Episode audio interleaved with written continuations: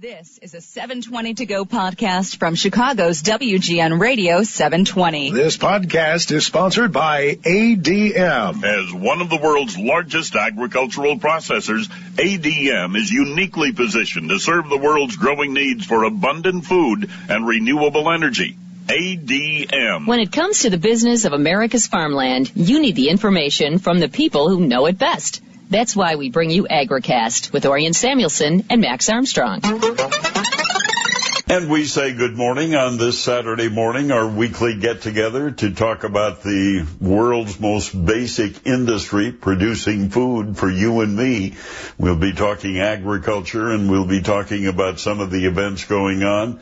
And I especially want to uh, mention the fact that uh, our market interview this morning will be with uh, Dr. Michael Cordonnier, who is a gentleman that we've known for years and we've talked to for years. He is an expert on what's going on in Brazil and Argentina and South American agricultural production and exports. And uh, we're going to spend a fair amount of time in the second half of the show this morning talking to Dr. Mike. Always a pleasure to do that. Oh, and I do want to mention uh, again, I tip my hat to the folks at Blain's Farm and Fleet because they did not open on Thanksgiving Day.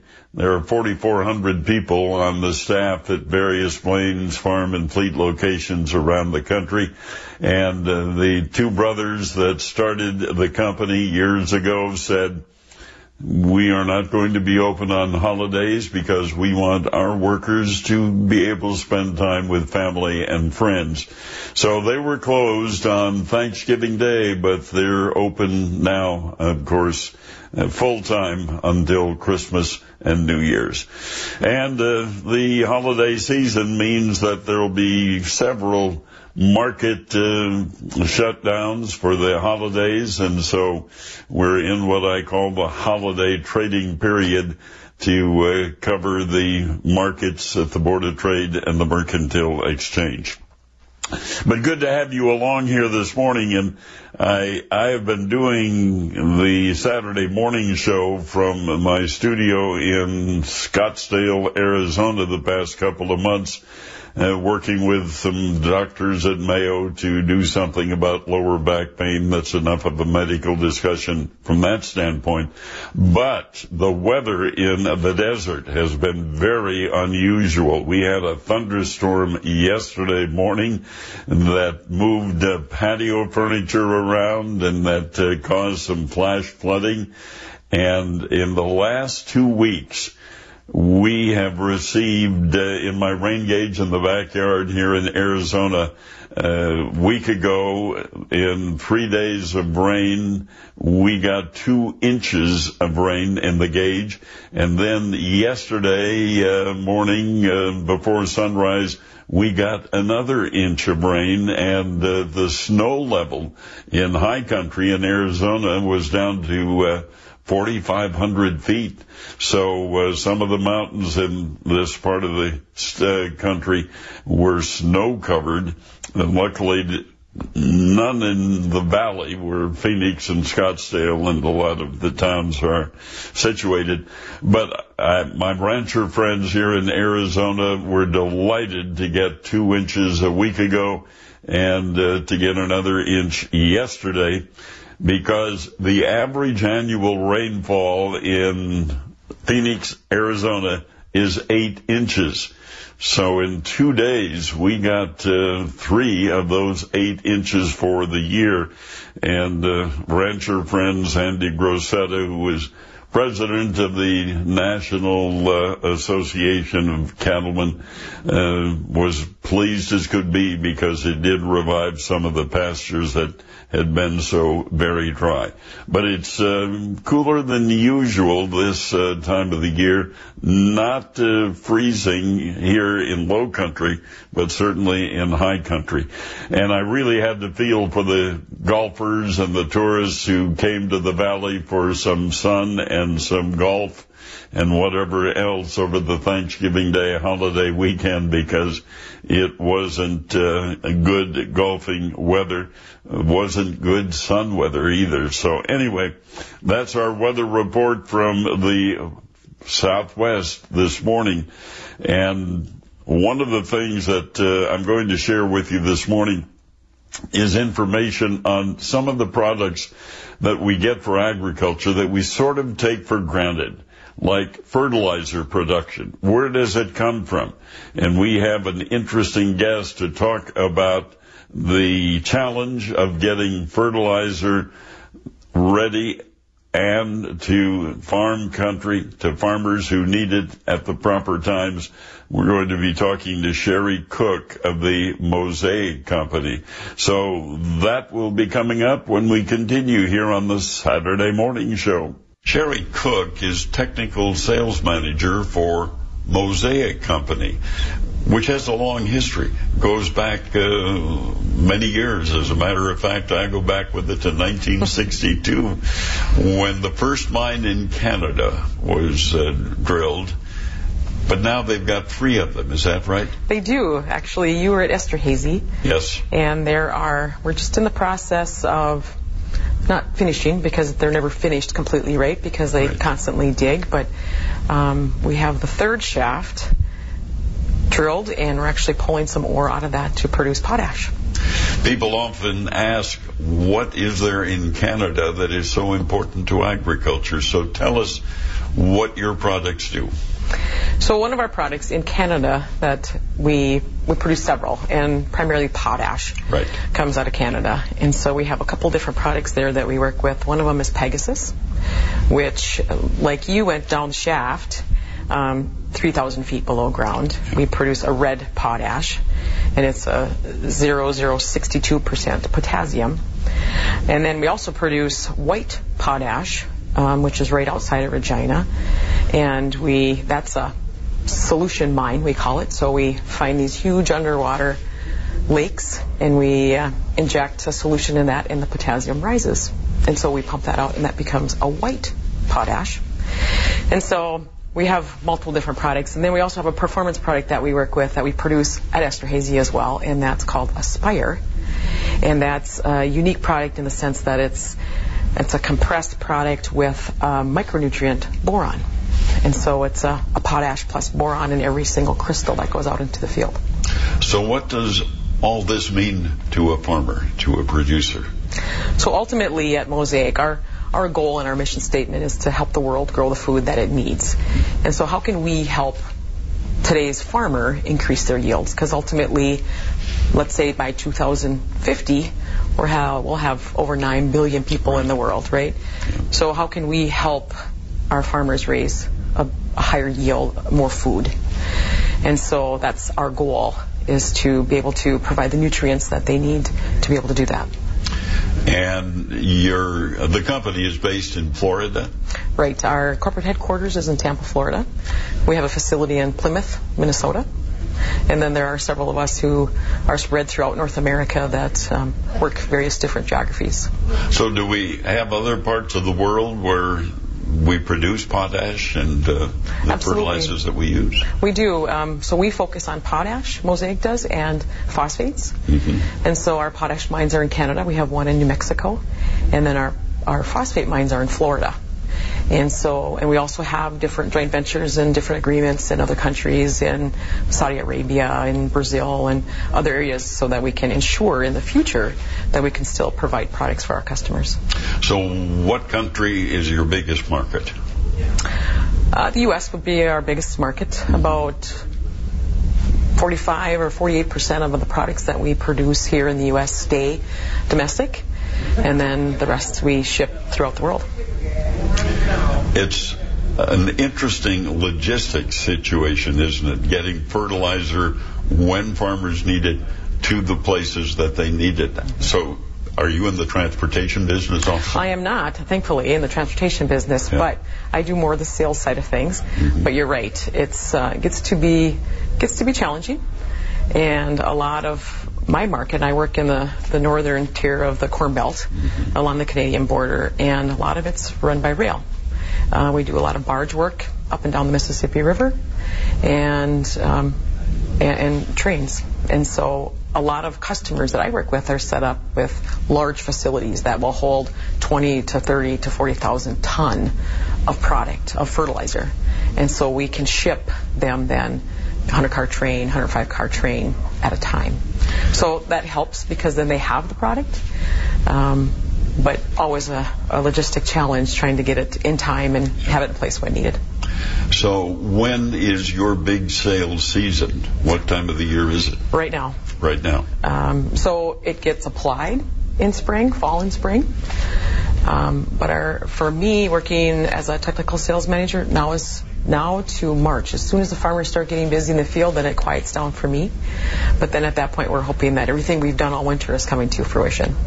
And farmers plan ahead hopefully, so that right now they're planning ahead for 2020. Absolutely. That's our goal, and we help our retailers and local field advisors do that. So farm equipment companies talk about new machines and we talk about new crop protection products. What do you talk about in the fertilizer industry? So we talk about what makes us unique and the products that we have that are different and not everybody makes enhanced products like we do. So we're fortunate to where we have a product called Micro Essentials, for example, where it has our macronutrients, our nitrogen, our phosphorus, and sulfur, and it also has zinc. So it covers a really broad spectrum as far as farmers in the U.S. and in North America. And then we also make another product I had mentioned, Aspire, which is potash with boron. And so what we're trying to do is to be able to provide these unique type products that nobody in the market has today that will help our farmers grow a better crop. I've heard the word aspire. How long has that been the trade name for you? So Aspire is our baby in our family. Right. And I would say Aspire is, is about five, six years old. Mm-hmm. And so fairly new in the in the fertilizer industry. We don't release products as quickly as the chemistry or the seed market does. And so um, we're, we're happy to have that in our family. So what are the advantages of Aspire for a farmer in the crop business? So Aspire is potash and boron all in the same crystal, in the same granule, so to speak. And so what makes it unique is, say a farmer does a soil test and it shows that he needs boron. And so it's a micronutrient, so we don't need as much of it as what we do, say, with our nitrogen and our phosphorus. And so it has a half a percent of boron in Aspire. And so the unique part about that and the really good part about that is we get that distribution throughout the field. So we have two nutrients in every granule that goes out across the field, and we get much better distribution versus dumping a 50 pound bag into a blend and spreading that through a field. So more touch points in that crop in the field, which our goal is a better yield.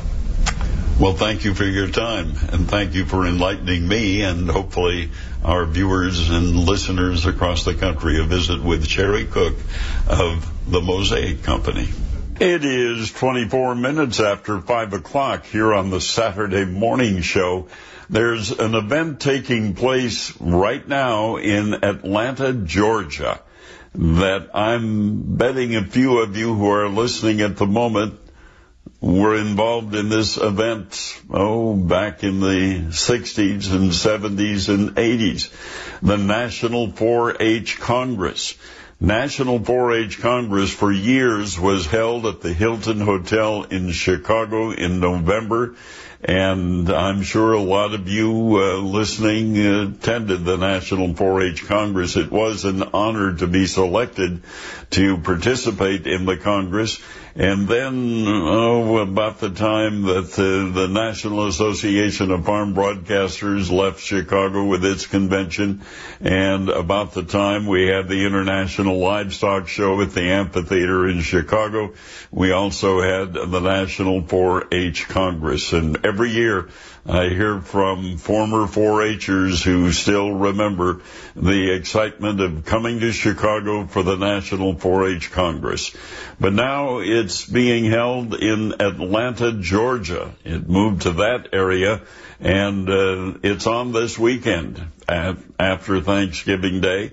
It started and about a thousand 4-H club members from across the country have gathered in Atlanta And today, Secretary of Agriculture Sonny Perdue will be in Atlanta uh, to uh, address the 4-H club members who are attending the National 4-H Congress. And so, congratulations to those 4-Hers that have been selected to participate in the National 4-H Congress. And uh, today, you'll be hearing Secretary of Agriculture Sonny Perdue at that event. At the end of this week, uh, we got another indication that the ongoing trade discussions between China and the United States that are not yet uh, close to solution, at least in my opinion.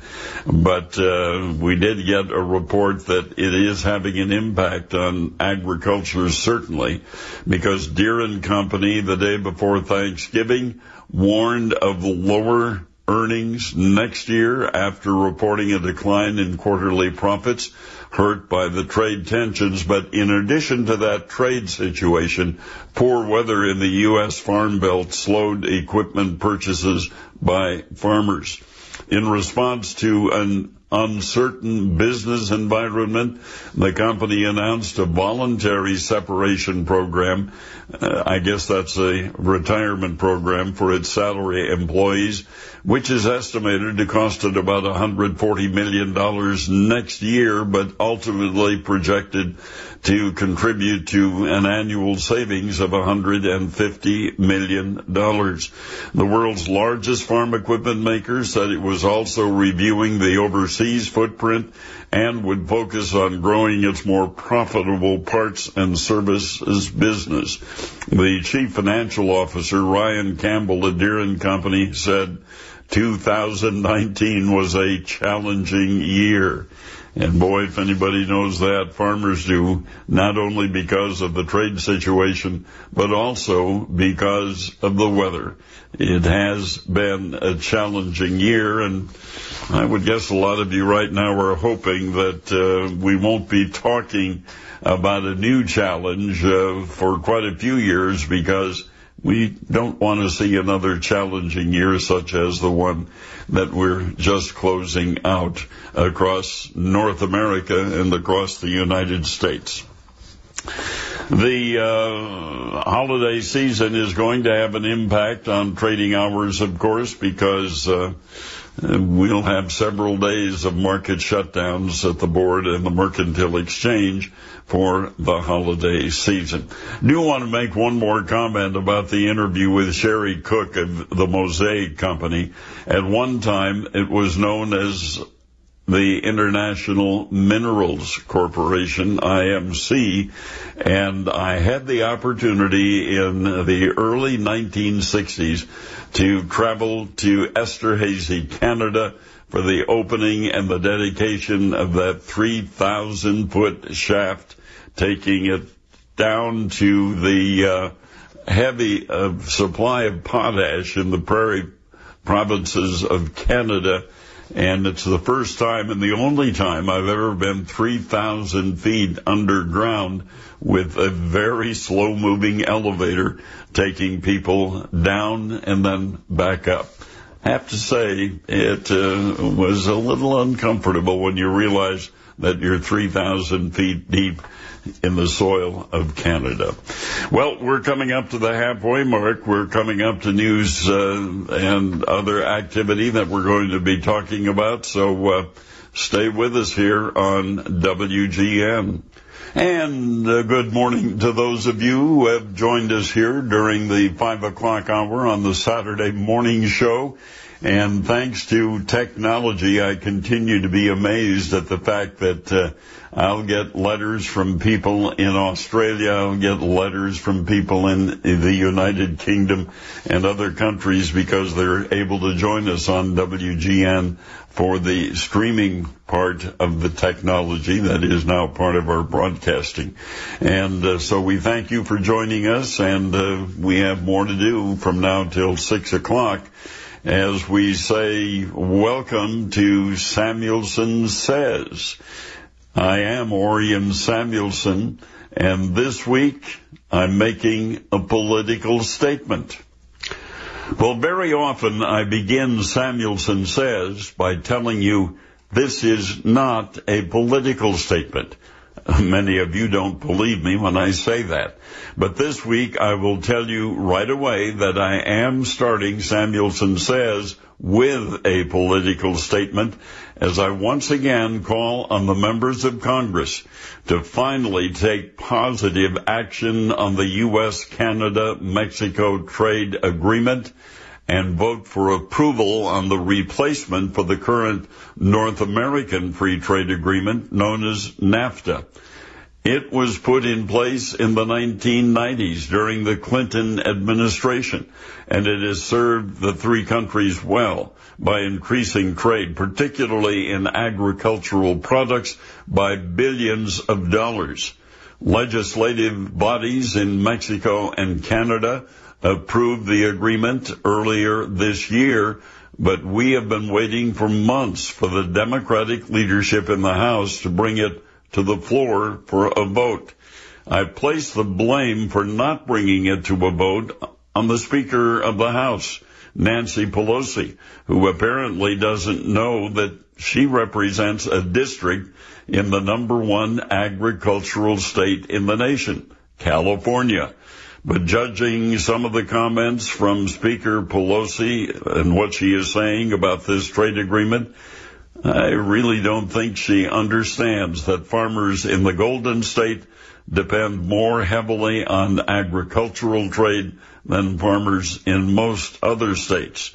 More than 150 groups, including agriculture and manufacturers, have called for a vote of approval as soon as possible so the terms of the new agreement can be put in place by the start of the new crop year.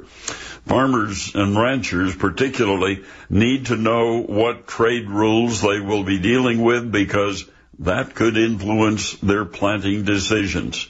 But it appears Speaker Pelosi will not bring it to the floor until she gets her issues answered, basically relating to labor union demands, enforcement rules, and other items that have little or nothing to do with agriculture.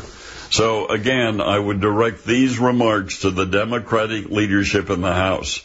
Let's get this agreement approved so that it can go back to the other countries and join them in their approval of the trade agreement. It is vitally important to America's agricultural producers, and that's my political statement for this year.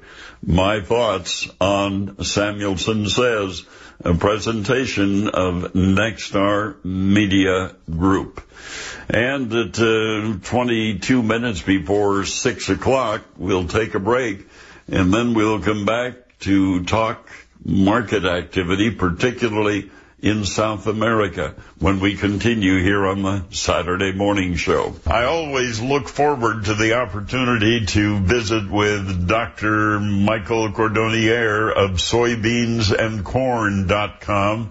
He's certainly our specialist in South American agriculture. And of course, we're ending our growing season. They're starting their growing season. So what's happening in the Southern Hemisphere, Dr. Mike?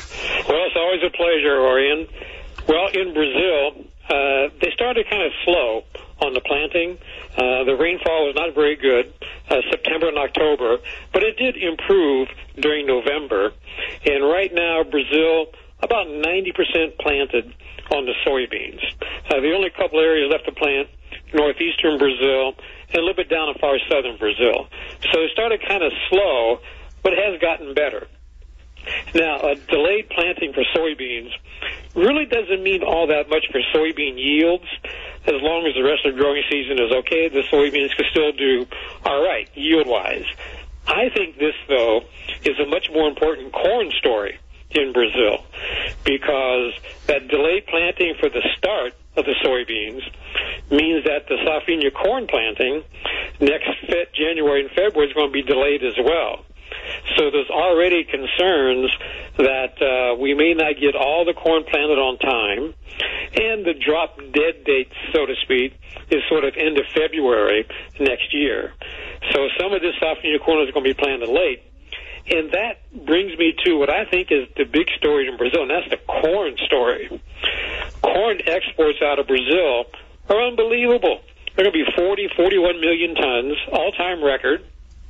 Very strong demand domestically from this uh, increasing ethanol industry in Brazil and the livestock sector. See, China is buying a lot of animal protein from Brazil, so the livestock sector is improving. The ethanol sector, they may use 5 million tons of corn to make ethanol in Brazil. Five years ago, they used zero. So there's very strong demand domestically. Uh, the Brazilian currency has weakened. It's now about 4.2 to the dollar. So that makes Brazilian prices very attractive. And domestic prices in Brazil are strong, really strong, especially for corn. So as we look at the corn and the soybean market and its relationship between Brazil and China, have we seen a lot more exported to that country out of Brazil? Oh, yeah. They exported uh, everything they had, basically, uh, to China. You know, two years ago, it was like uh, 80, a little bit more than 80 million tons. They swept the bins clean. Uh, a little bit less this year because they just didn't have the supply to export. But uh, 80% of Brazil's exports uh, go to China. And now with uh, the swine uh, problem in China, very strong demand for pork, poultry, beef as well. You know, beef prices in Brazil are at record highs. Uh, never seen this high before for cattle prices in Brazil. So all that means more demand for corn. So there's going to be a problem getting enough corn supply. They're already talking about uh, corn. Uh, Brazil may have to import some corn. Now, the first place the import is from Paraguay, right next door, in Argentina. There might actually be a little bit of corn imported from the United States into northeastern Brazil. And that's due to the fact that it's probably just cheaper uh, sending a vessel from New Orleans in northeastern Brazil than a bunch of trucks uh, from where the corn is produced in Brazil to northeastern Brazil. So logistics can play a role in that. But uh, let's talk. Uh, let's, strong all over Brazil. Let's talk a little bit about the transportation challenge that Brazil has had getting stuff to the ports and to the world. Are they making progress on better highways and better transportation systems? Orion, a very astute question. I'm just writing my report for next week, and this week, uh, Brazil announced that they finished paving Highway BR 163 from northern Mato Grosso straight north to the Amazon River. Now, for the last couple of years, there was a 50 kilometer section that had not been asphalted in a small mountainous area, and there was all kind of problems. And that road was closed for weeks at a time. You know, thousands of trucks lined up, couldn't get through. Well, finally, after a couple years of embarrassing news stories, they finally bit the bullet and they are just now finishing asphalting that road. In fact, the Brazilian president is going to inaugurate the new road sometime in December. So that's a big improvement. Uh, so that means the trucks can go unimpeded to these northern ports in Brazil. So that's a big, big improvement. This is like the second biggest project in Brazil that was completed this year. And also another development the only railroad in Mato Grosso right now is in the southeast corner of the state.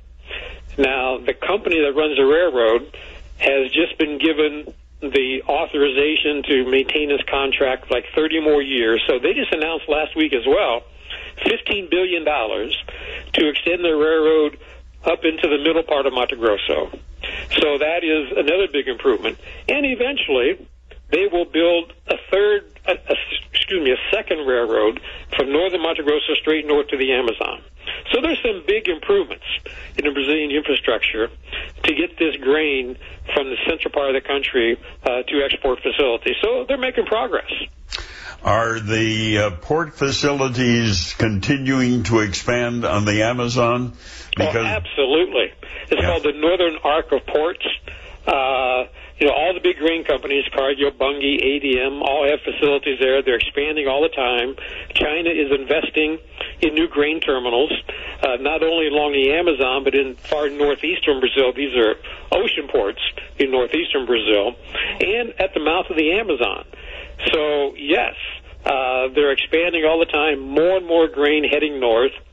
And in 2019, about 30 million tons of grain went north, and that'll be up to 50 million tons in a year or two as you get some of these projects completed.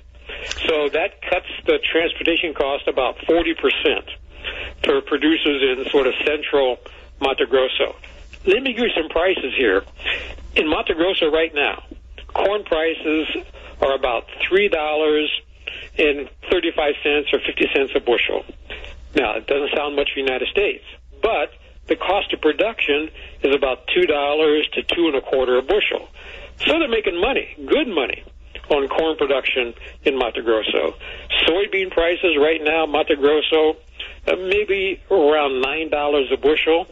That is way above last year. So they're making money with the soybeans as well. So uh, it's kind of good news for Brazilian farmers. Are we going to plant more soybeans in Brazil when we really get going on the planting season? Uh, yes, I got the Brazil soybean area up about two and a half percent. Might even go a little bit more than that with these good prices, uh, but I think most of the commitments are already done for the soybeans. And I got the corn acreage up about five percent. Now you got to remember only about 27% of Brazil's corn is full season corn planted now. Over 70% of the corn is safrinha production, planted after the soybeans are harvested. So it's yet to be determined. Uh, the full extent of the corn planted acreage because it's going to be, you know, in a couple of months. But prices are strong. Uh, everybody's anticipating good uh, acreage advancement, but I'm sort of torn on the safrinha production. Yes, prices are good, but on the other side, it's going to be planted late. Now, if you get to say March 10th, and if the prices are good for corn, and if it looks like the rainy season is going to extend, then you plant your corn later than what you would like to. And like I said, the drop dead date is like early March. But if you get there early March next year and the corn prices are good, but the rains are already sort of tapering off, then you probably won't risk planting your corn. So the total corn acreage is still sort of yet to be determined in Brazil. Brazil has gotten a lot of negative publicity because of the fires that are consuming the areas around the Amazon. Is that having any uh, effect on agriculture? Okay, uh, to put it in perspective, over 80% of those fires are cattle ranchers burning off dry pastures uh, for the start of the rainy season. Mm. See, the grass gets very tall and very stemmy, so they burn it off, and then you get new green, lush growth uh, for the cattle to eat. So the vast majority of those fires were for, like I said, pasture clearing. Almost none was for clearing land for, say, soybeans and corn. The land clearing fires mostly by subsistent farmers who clear little patches, a slash and burn type of agriculture. They clear little patches and grow something for their family to eat. You know, some rice and beans and uh, a few cattle, things like that. So the very few of those fires were for like soybean production or corn production. Very, very, very few. But it just paints the whole country in a negative picture. Yes. So unfortunately, it, it you know, taints the whole country. Now, the new president of Brazil, Bolsonaro, he is very much in favor of uh, expanding agricultural production in the Amazon and on indigenous lands as well. So he is uh, sort of contributing to the negative image, uh, environmental image in Brazil. So let me briefly ask you about politics in Brazil and Argentina because that usually comes to play sooner or later in the trade situation, doesn't it? Oh, Argentina, it's going to come very quick. You know, the new president, um, Alberto Fernandez, takes power December 10th. And his vice president is Mrs. Kirchner, the former president for two terms before Mr. Macri. So everybody's worried in Argentina that the new president will increase export taxes on commodities. And right now, the export tax on soybeans out of Argentina is 25%, and for corn, it's 7%. And the speculation is that when he takes power, they're going to increase the soybean export tax to 35% and the corn export tax to 15%. Now, that's speculation. We don't know what his policy is going to be yet. He has not even named his uh, environmental ministers or his agricultural ministers. So the farmers in Argentina are already proactive. They are reducing their intended corn acreage and switching some of that over to soybeans. And in fact, the Buenos Aires Grain Exchange and the federal government of Argentina just last week reduced their corn anticipated acreage 100,000 100, hectares and added 100,000 hectares to soybeans. Now, it won't make much difference for soybeans because just 100,000 hectares is not very much compared to 17.5 million hectares of soybeans.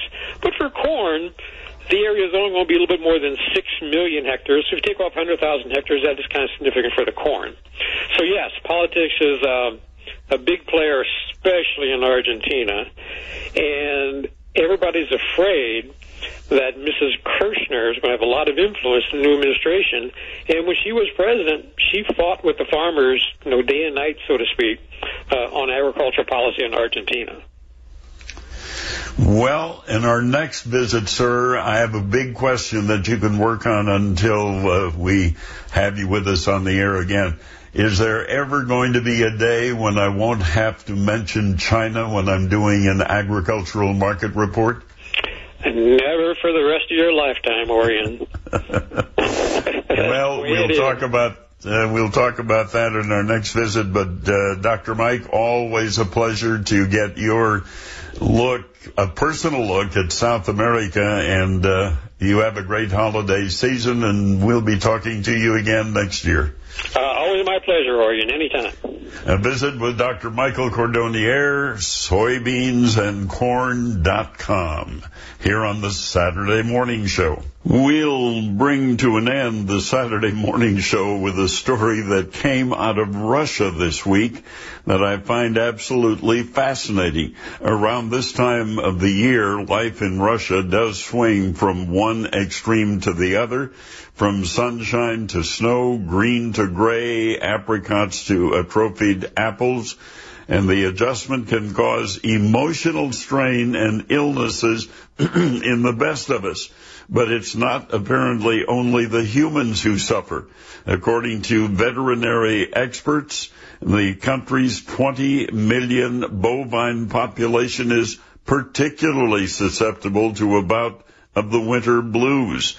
But now scientists in Russia believe they have a solution to their Russian winter problem in the form of virtual reality glasses. They're going to put virtual reality glasses on cows. The exact design of the prototype kit is top secret, but according to local media, the wraparound glasses boast a unique form that has been adapted to the cow's anatomical structure. And they draw on experimental data that shows cows are better at processing red than they are blues and greens, and as a result, the movie show reels tend to focus on grass, the lovely green summer meadowy sort that they'll be showing on virtual reality in the cold Russian winter.